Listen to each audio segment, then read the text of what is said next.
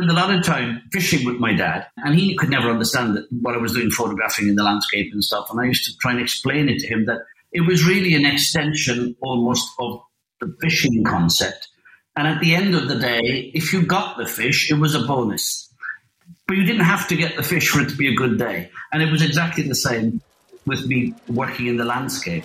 There are days that the camera wouldn't get This photography podcast is brought to you by Frames, quarterly printed photography magazine. Here is your today's host, W. Scott Olsen, with another fascinating conversation.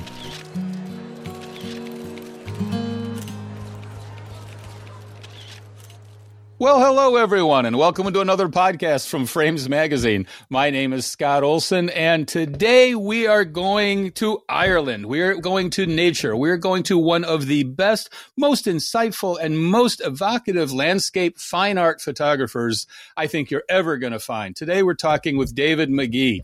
David has a resume that is the stuff of dreams. It just in 2020 alone won the Silver Award at the Paris Photography Prize, won the Gold Award at the the Moscow International Photo Awards, silver and bronze awards in Tokyo. I mean, you start going down this list and you think, my Lord, th- this is extraordinary stuff.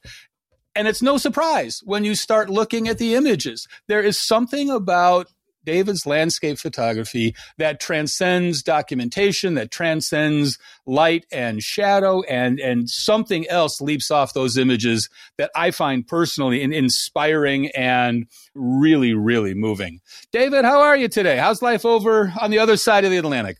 Hiya, Scott. Life is good. Life is good, despite the fact that the world has gone slightly strange. We're putting our best foot forward, and yeah, good. Thank you for the thank you for the invite to be here, and looking forward to it. Well, this is going to be a lot of fun. David, a, lot of us really, you know, cut our teeth on landscape photography, either on, on purpose or by accident, simply because it doesn't move very fast. You walk outside and the tree's going to be there for a while. But landscape photography, like so many things, is much more difficult than we first imagined. Tell me what drew you to landscape photography as a subject. A person is the very simple answer, Scott. A long time ago, I'm 58 as of last week. I started my, my artistic endeavors in Ireland, attempting to be a fine artist as a painter. Uh, didn't quite work out, didn't quite go to plan. And I, I drifted over to Scotland to study graphic design, per se, at the Glasgow School of Art. But on day one, literally day one, I went on a, a weekend course trip with, with a man called Thomas Joshua Cooper, who was an incredibly renowned fine artist, uh, landscape fine artist. And I've got to say, I was just fascinated by his whole demeanor and his whole outlook on photography in the landscape as an art form. Now, I've got to say, prior to that, I was one of the people that didn't really see photography as an art form. So excuse me for that, but it, I didn't. I was going down this purist fine art painting thing thing, and then I met a man, and, and actually I've got to say he instilled uh, an itch that, that I'm still scratching. That's an interesting progression, though. When you were doing painting, what kind of painting were you doing? Was it you know, sort of realistic? Was it impressionistic? Was it you know still searching? I was searching. I probably yeah. I was. It was abstract painting. Um, I studied painting in Cork. I had intended to to to stay on doing that, but I it didn't feel right, Scott. You know. Um, mm-hmm. Listen, I think when you're young, irrespective of what you're doing, it's difficult to find the path and, and, and be and be convinced that you're on the path. When I went to Glasgow and met Thomas, he was incredibly passionate, incredibly gifted uh, at what he did, and and and, and I, I just had a feeling for this thing. There was something in it. His work was based on nature. My whole life was based on nature. Prior to that, in Ireland, fishing is a massive passion of mine. Being by the sea was a, is is where I you know grew up. As a family, we spent every weekend by the sea fishing, etc., etc., etc. You know, from a small island, it kind of made sense. So it, it ignited a fire in me that I, I can be honest and say that I then spent, that was 1982. So I then spent the best part of 30 years photographing learning, but in a very insular fashion.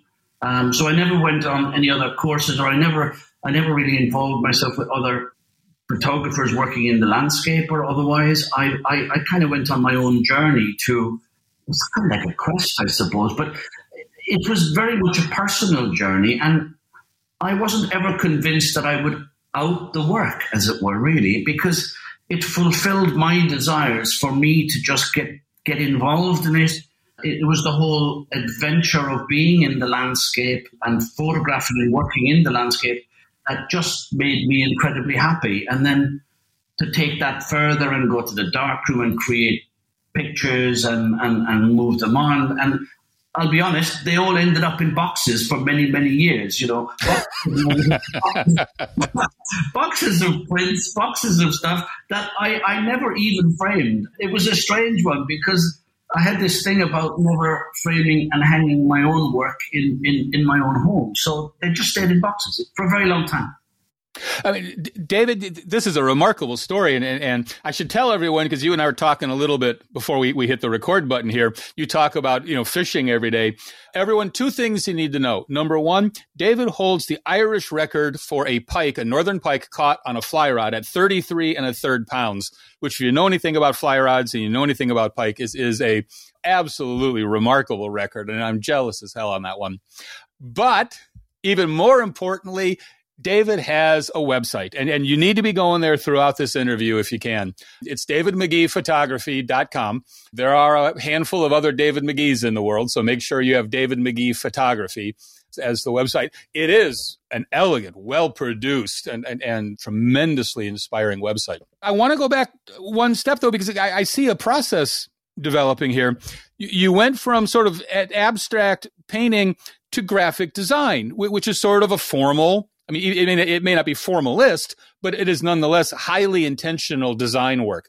Tell me how your training in design influenced your photography, not, not only composition in the field, but your understanding of printing and, and, and that kind of context too.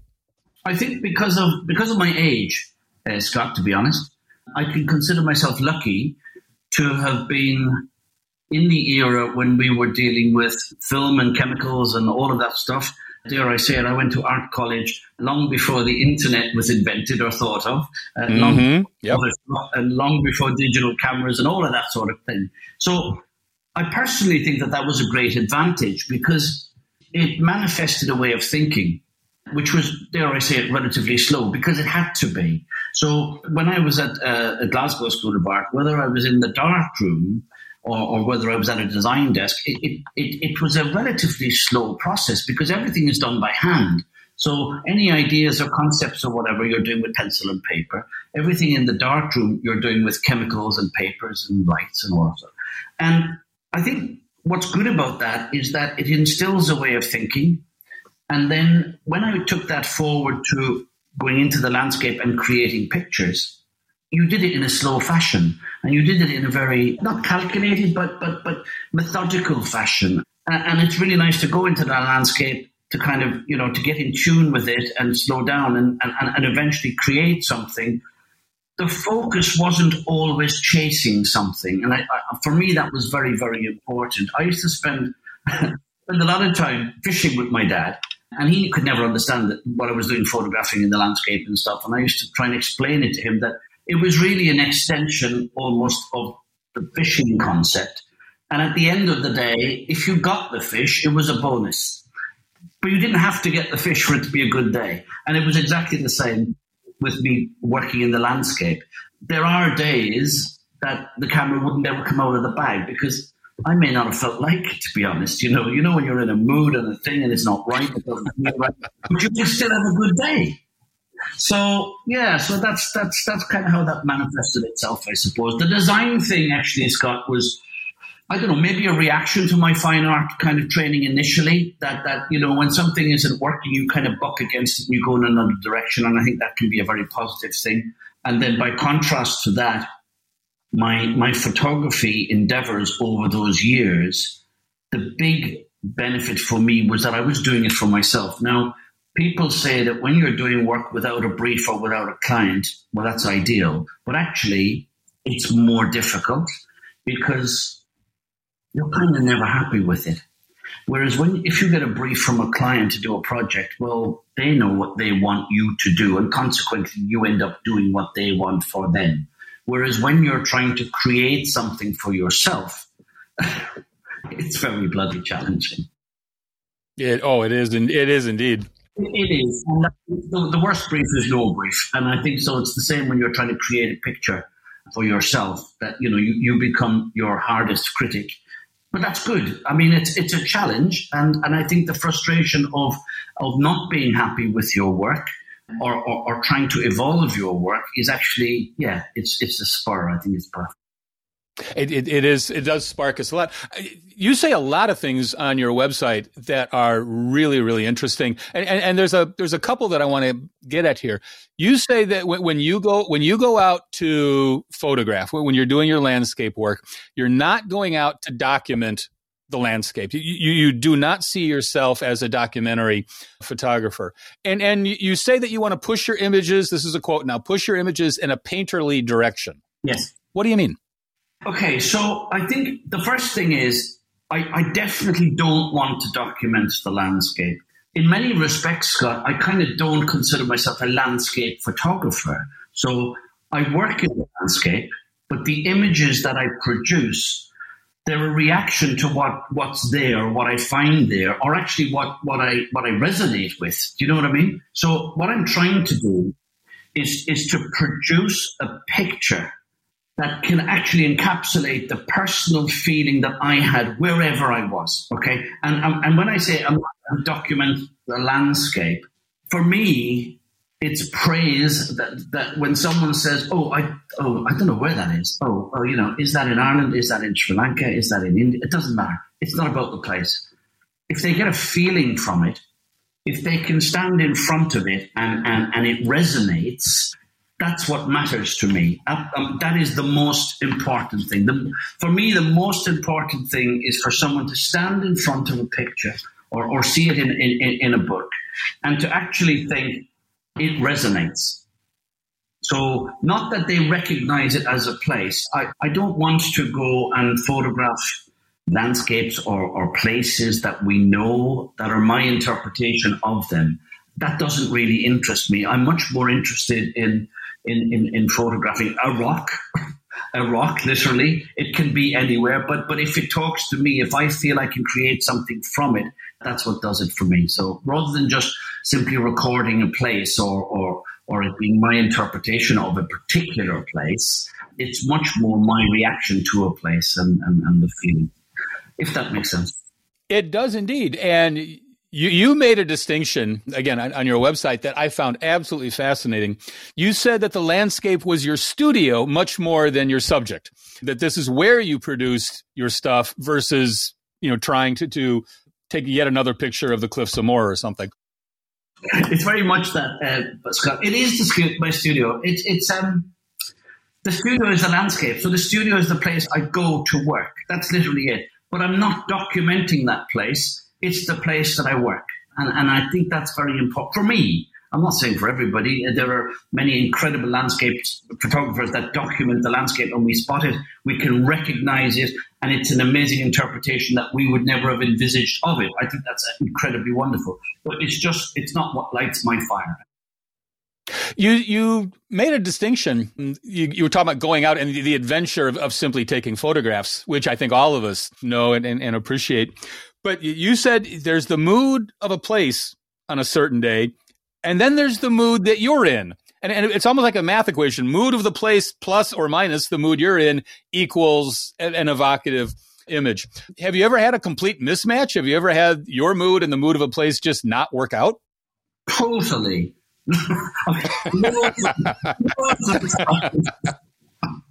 Honestly, Scott, loads of times. I mean, for the last year or two, I've been doing an awful lot of work near my home in Ireland. Okay, now I'm, I'm very fortunate because where I am there, it's on the west coast of Ireland in West Cork.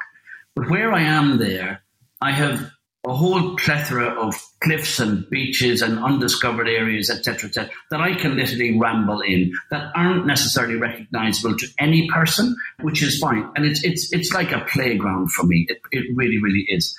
But there are many days that I might go to a place that I would know there with the intention of making a particular image because it's kind of you know it's in the back of my head and I'm thinking you know if I go there I can I can kind of oh yeah and then you go there and uh, I don't know maybe there's too much light maybe maybe I'm in a bit of a funk or maybe there's something going on and it just doesn't work. It, it literally just doesn't work. And it's funny because there are there are even though I don't tend to, to, to go back and back and back there are certain things and they can be as simple as a rock, and that's very true. I mean, I've, there are several images, in fact, some of them on the website, where I've gone back, as you're saying, it hasn't worked day one. It may not have worked day five or six, but I go back on a particular day that it just works. Now, it just works. I'm not going to say because of my technical prowess, absolutely not. It kind of works because the elements all collide. And, and when I say the elements collide, that's my headspace that's the weather. That might be the tide. That might be, you know, a whole, a whole load of stuff. Um, or just how just how I set up on that day because of the way I'm feeling, you know, that sort of thing. So as much as I like to take all of the credit, I, I would like nature to take an awful lot of the credit for it. very, very good. You know, we're we're always responding to serendipity and accident when we're out in the field. Before you head out, though, how intentional are you? I mean, when you when you pick up your kit and you're heading out the door, do you know exactly what you know square centimeter you're going to be sitting on? Absolutely not. No, I don't. No, uh, okay. I really don't. No, I don't. I don't. I don't. I normally have something in my head, but it's vague. I'll, I'll be honest. When I get to where I'm going to, it's normally kind. Of, I do a lot of stuff like like a lot of people that do work similar to mine are in the landscape, either early in the morning or late at night. So you're setting up and you're thinking and stuff. There are occasions, Scott. I'll be the, I'll be the first to admit there are occasions where I actually get so excited I fall over. Right. I mean, my children will attest, and they think sometimes they're just a bit nuts, you know. But there are occasions where my, my, children have been with me many times when I'm making pictures and stuff, and I can feel the light changing or I can feel something happening, and you just kind of go into autopilot, and it's a complete focus and almost meltdown, you know, and, and, and you're more than capable of falling over a rock because actually your head is in the other place. And I've done that on many occasions. But no, invariably, I very much take I suppose, a lead from, from what's happening on that particular day. And I'm quite happy to do that. I do it more now than I used to do. I'll be honest. I used to have much more of a, okay, this is what I'm going to try and achieve, etc., etc. But I think I now find that more frustrating than, than satisfying. And I think it's actually more rewarding when you go out and you're prepared to, to deviate. You're on your way, for example, to let's say, photograph uh, a particular beach and, and, you're trying to get there for dawn and all that kind of stuff. And you've got out of the nice warm bed, which is the hardest part, and you've done that. Then you've done the drive in the dark and you've got there, but then you're walking to the beach and then there's a cluster of stones and you're like, what happens next? Do I stop? Because the beach has got like, lights going. to go. And that, yeah, and I think nine times out of ten, I'll stop because actually there's a reason that this happened. So the stones become the focus or whatever, just as an example. But yeah, I think the fluidity is, is very important.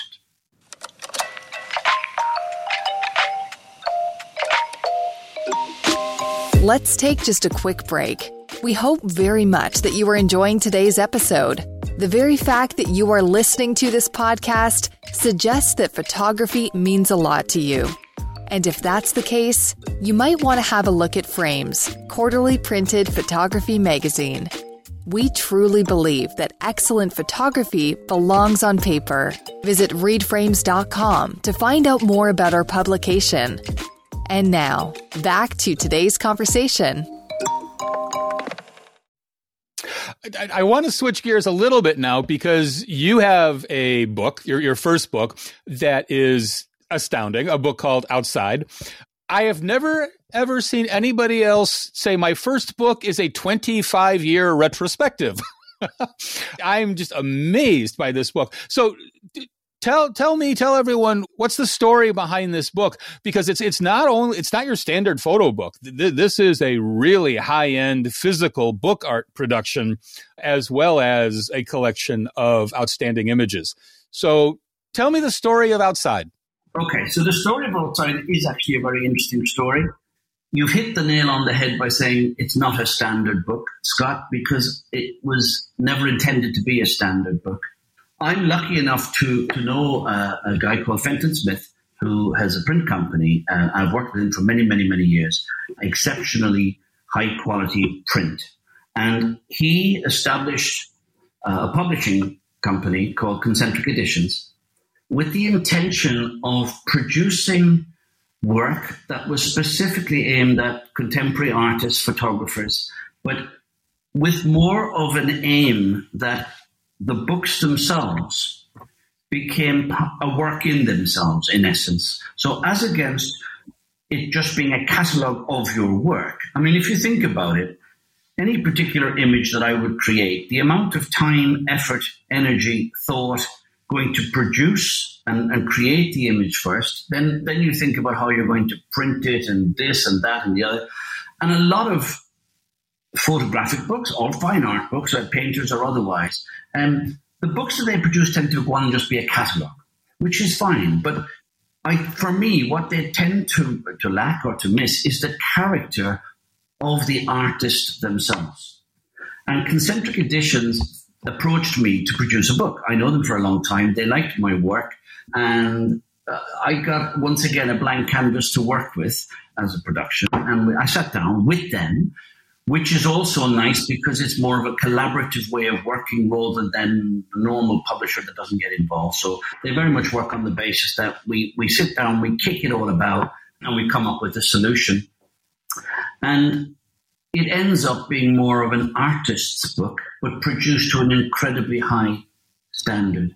So the focus for me was never going to be on selling the book, because actually for me, it's like a work. So if I have copies of that book in 50 years' time, for me, well, 50 is probably pushing it. I'm now 57, but in the future, let's say in the future.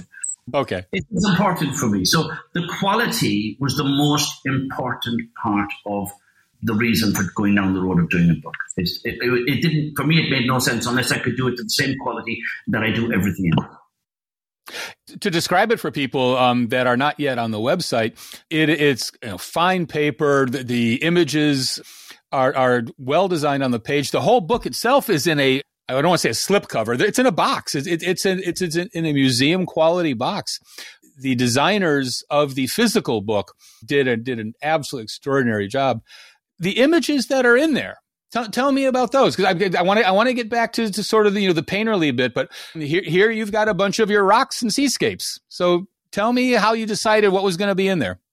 Okay, well that wasn't easy. I can tell you that for starters. So okay, so I, I, I basically agreed that we would do the book, or we all agreed we'd do the book, and then I had to do the uh, the face the blank sheet of paper and, and come up with what's the book going to be.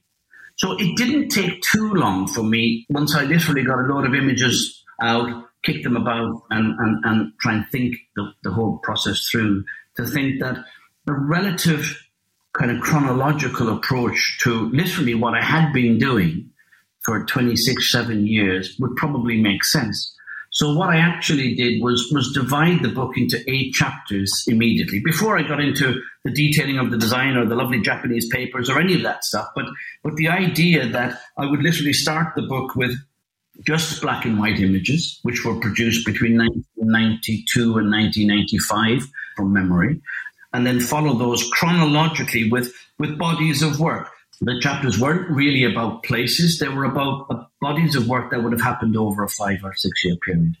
And I've got to say, for me, Scott, it was a wonderful experience because it meant that I had to analyze the work that I had been doing over that period of time. And I actually think that's it's probably one of the best facets of doing a book for any artist because you see you see your work as a collection and even though you may have pieces that to you stand out, when you sit down, analyze, criticize the work and try and piece it together over a period of time, and it's quite a tough process, but it's a very, very positive process. So I think when I when I eventually got the book ready uh, to go to press and to go to print, I, I, was I was as excited about what I had discovered about my own work as I was about producing the book, if that makes sense. It does, and w- when when you organize it chronologically, would would it be fair to say what you've actually created is a narrative and, and perhaps even a memoir? Well, yes. I mean, the book started. The book started off without having any text to it, and we discussed this at, at length. And I remember discussing it with Fenton from the publishing house and saying there are kind of stories that go along with some of this because actually you know, my work is actually it's about the stories, it's about the journey, and it's about you know it's about the entire thing. And so I started to write some text. I'm not a writer, I hasten to add, but I wrote some text, and and we put it together. And he he was very very supportive of you've got to have the text because actually it's the story of the whole thing that that binds it all together. And and yeah, I'm very very pleased that we did go down that road. And then we went on to produce it. We went on to, to literally tighten the whole thing. It's a long process for anyone out there that's thinking of doing a book. Um, it's an incredibly rewarding process, but it's a long process, and it's yeah, it's challenging to say the least. And it's also very personal. So it's it's a very good idea to have external people look at it and analyze it and, and criticize it before you actually put it to print. Because the reality with a book as against hanging a picture on a wall, is that once it's published, it's there for all to see, to admire, to adore, and to criticize as they, as they wish. So it's important that you get it right. It's four years out there, I think, now. I'm working on a follow up to it, which is very creatively called Outside 2. And um, that, that is going to be published in, in this year yeah, that, it's it's and outside two covers literally work that I've done over the last five years. Um, I liked it. Uh, it. it is strange, as you said, Scott, that the first book you do is a retrospective of 25 years' work. It's quite funny, and I've, I've, I've given talks and chatted about this quite quite often, and it is quite funny. But um, but it works. It it, uh, it represents that period of time. The most important point about doing the book was once I did the book, I decided I was going to out the pictures as pictures. In other words, to exhibit the pictures.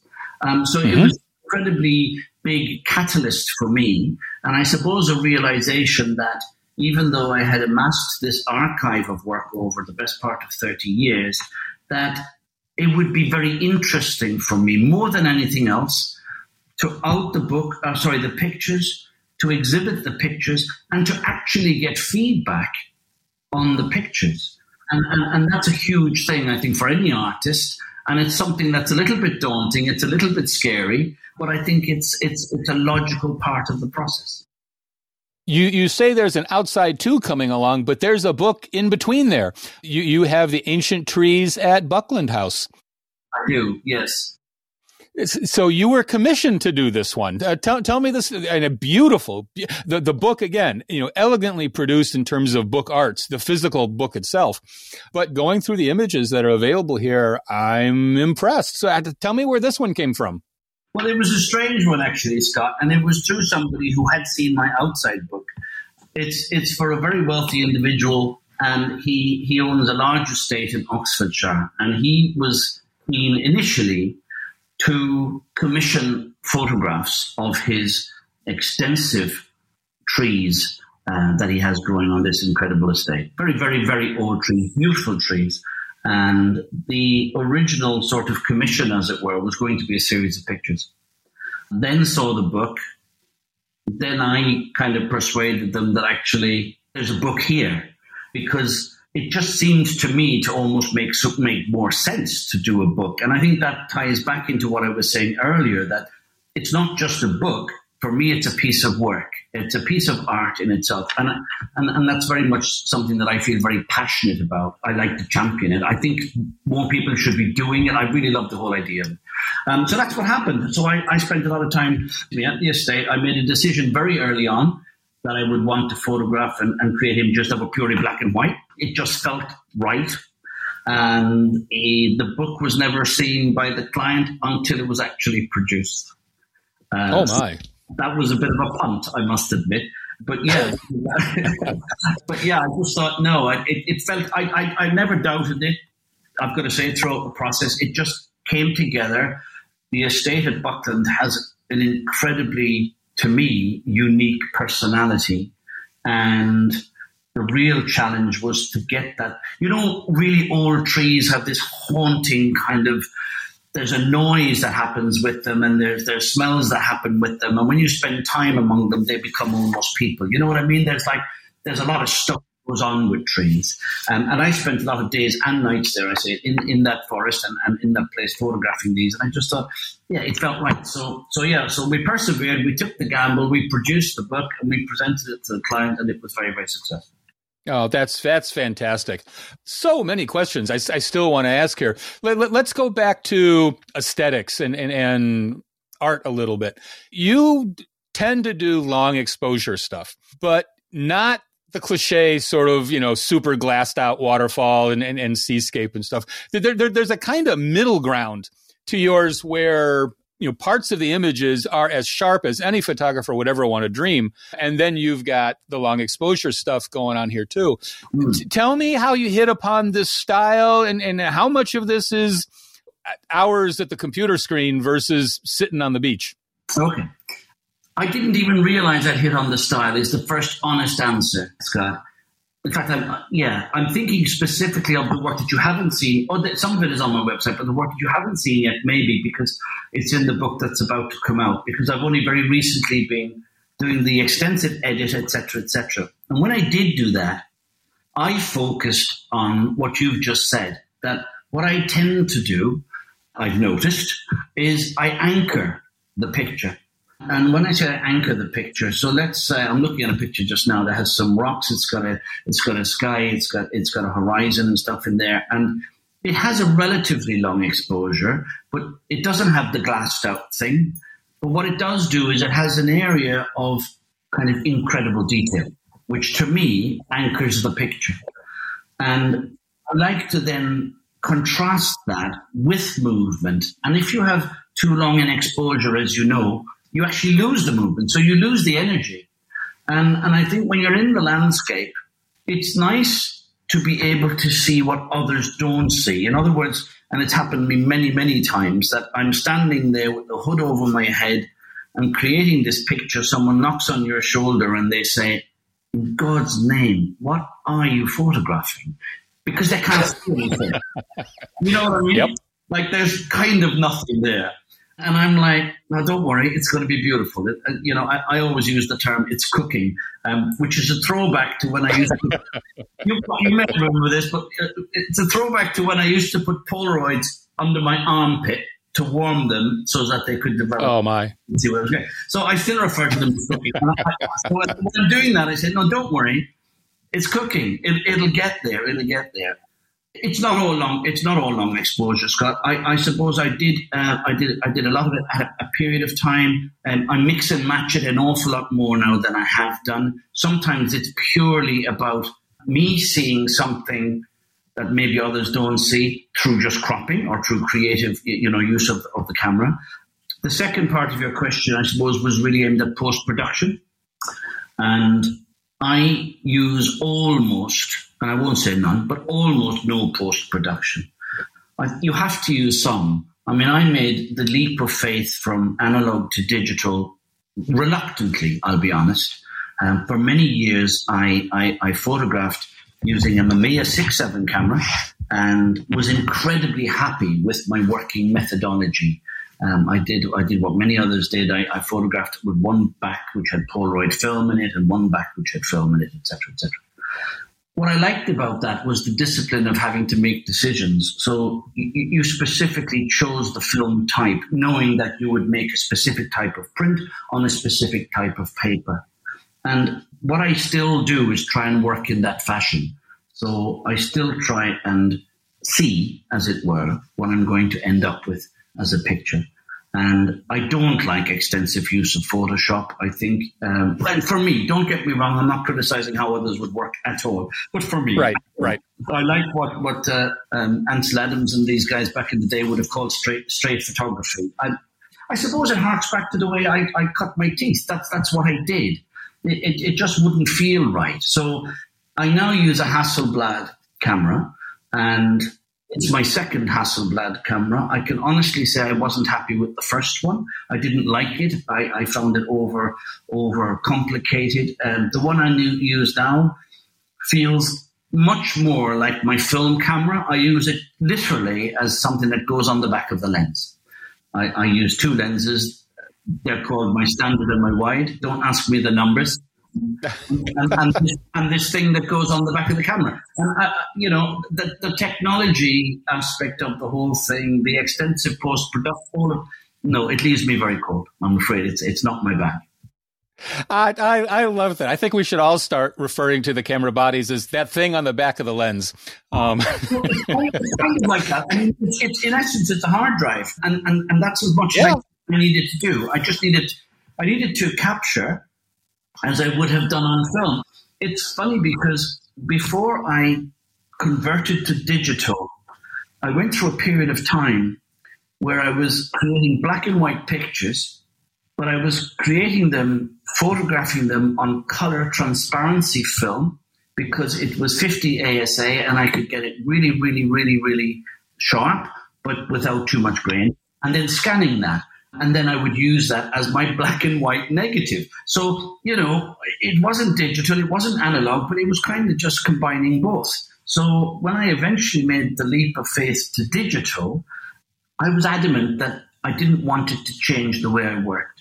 The most positive thing that it did bring was there were occasions, and there still are, I'll be honest, that you would have the intention of maybe making a black and white image of something, but because it's literally you capture the file as a color file, it gives you it gives you options when you go back and you sit down and and and it might be three months later you you, you go to work on it and, and produce a print and you think you know what?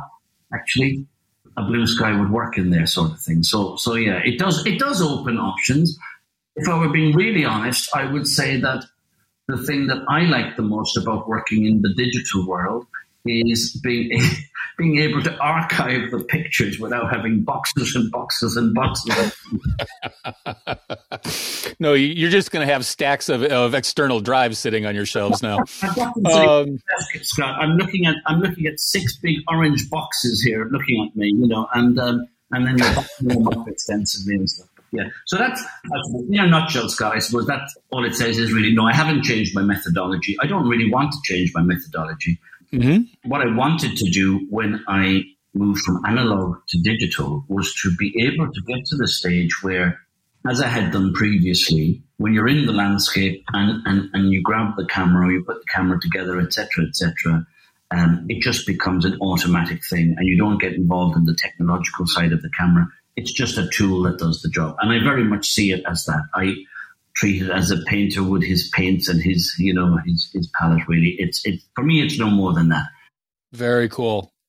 A couple more questions here. This one could be, you know, either really simple or, or impossible to answer, but it has to do with the nature of experience when you are a photographer.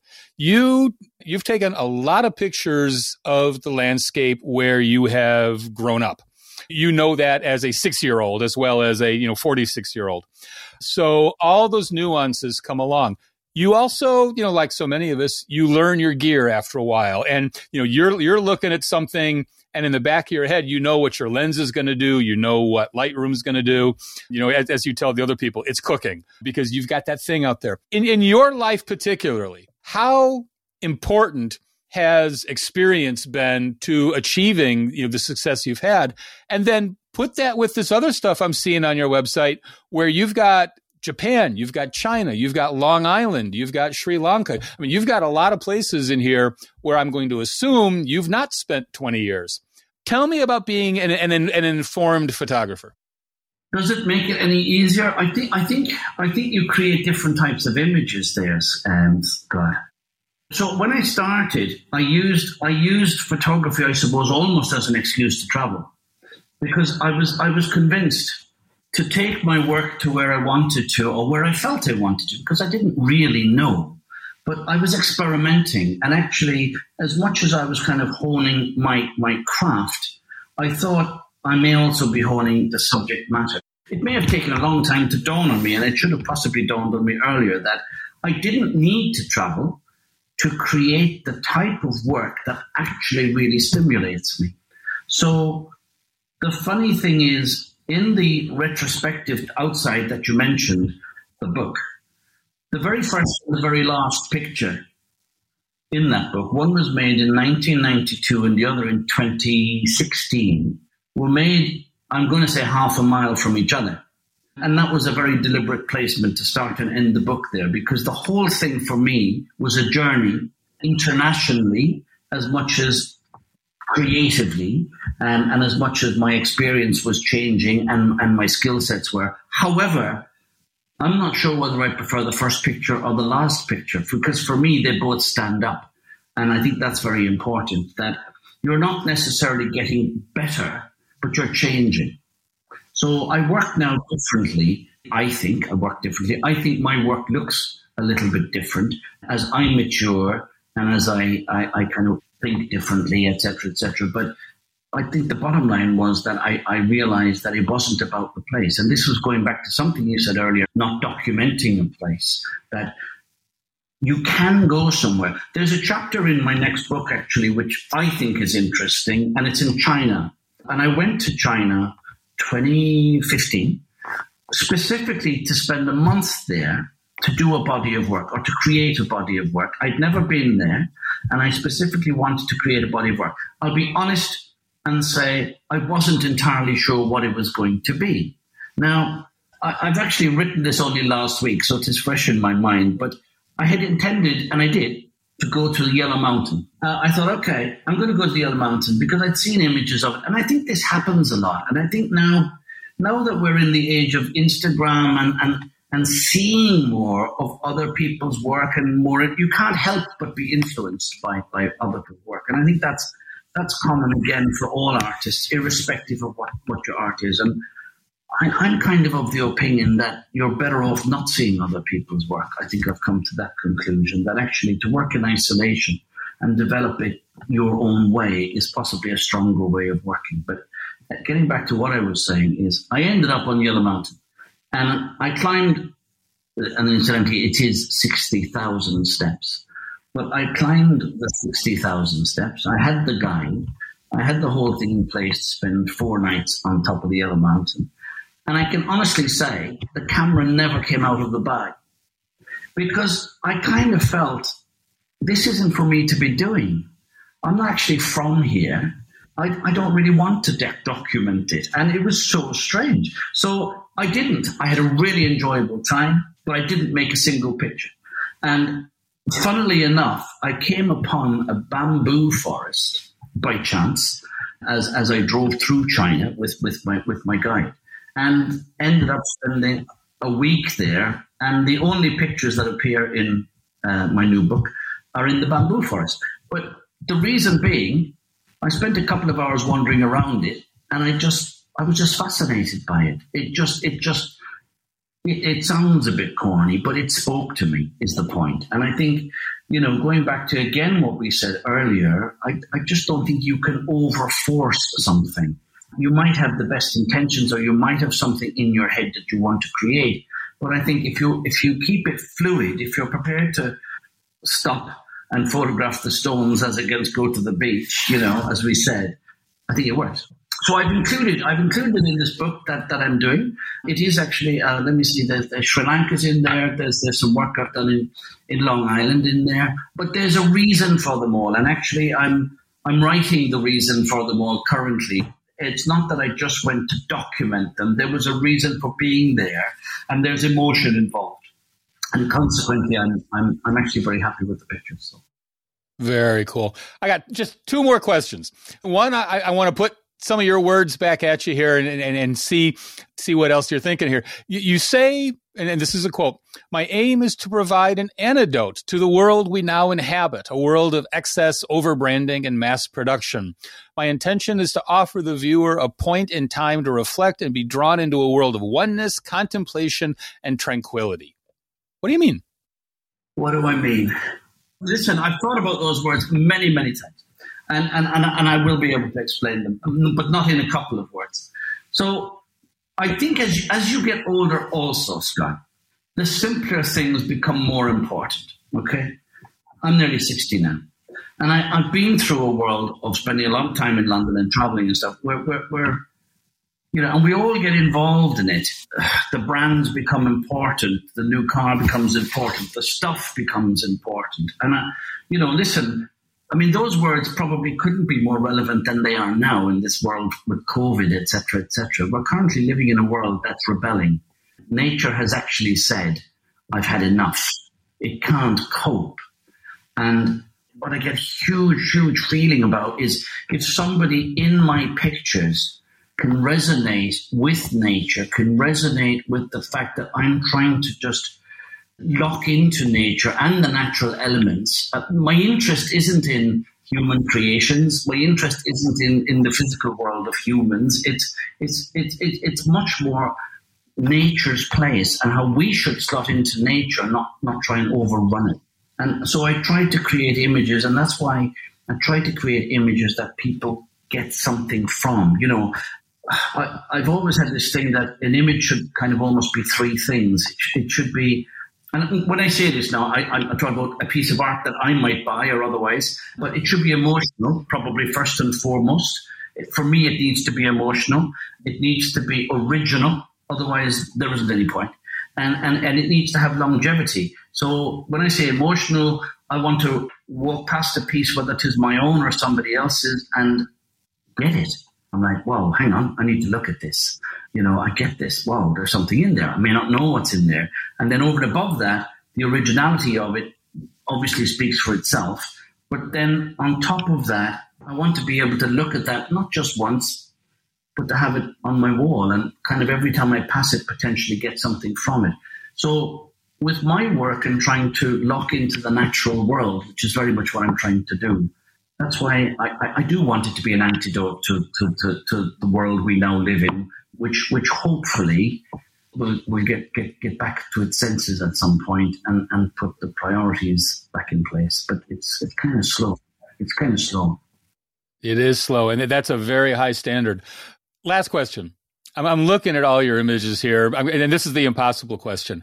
T- tell me a war story. T- t- tell me uh, the story of a picture that either you know came together in the most remarkable way, or there's something going on that we don't see, or you know, the, the story of a picture that completely fell apart.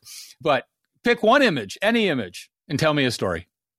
Okay, okay. I, will tell you a story. no, no, no, it's okay. Um, I'll tell you a very simple story. I mean, it's quite funny because a lot of these pictures will look like they were photographed and created somewhere incredibly isolated, void of people, very calm, very tranquil.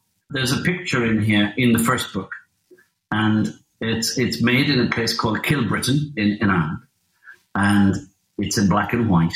It's an old jetty. I've called it the jetty. It's an old jetty and I mean, I know this because I used to fish there with my dad when, when I was very young. It's a lot of big, you know, no jetty, big groins standing out of the water and stuff. I'm looking at the image right now. Yeah. There you go. Yeah, yeah. It's a, it's a, it's a, it's in the book. So for my dad's 80th birthday, I wanted to, I wanted to do something really nice for him, and we couldn't kind of work out. We, he, he, was gone beyond, dare I say it, fishing at that point and stuff. He was 80 and he wasn't in you know the best of shape. So I said, what we'll do, we're going to go to the jetty and I'm going to make a picture. So that particular picture is is me standing up to my kind of waist in water as it's moving and coming in and out. But what is very funny is that my, my mother and father are both just out of picture uh, sitting, sitting up on a, big, on, a, on a big rock and they've got the sandwiches, they've got the, the, the, they've got the sun umbrella, they've got the rug, they've got the flask, they've got the whole lot. And if they asked me once, they must have asked me a hundred times, how long is this going to take? so that's the story. We've all got stories, yeah. Scott, and I think I think yeah. for me it's very important. You know, they're not they're not snaps they're not snaps. They're they're they're they're, they're experiences. They're they're like a journey. I mean, I think they're you know they're yeah. They're, there's a story with them all. I mean, there's a little bit of text actually that I introduced a new book with that says the journey is all important. Walking, looking, sitting, waiting, thinking, rethinking, and finally creating. And I should probably put in brackets after that if you're lucky. because that's kind of how it goes. You know, it is a big journey, but I think as long as you are enjoying the journey, that's fine. And, and being aware that it's not always going to work out. Oh, David, th- this has been remarkable. I have enjoyed every minute of this. The, the, photography is fantastic. The insights are profound. Thank you very much. You're more than welcome. I've enjoyed it thoroughly. Thank you, Scott. Frames. Because excellent photography belongs on paper. Visit us at www.readframes.com.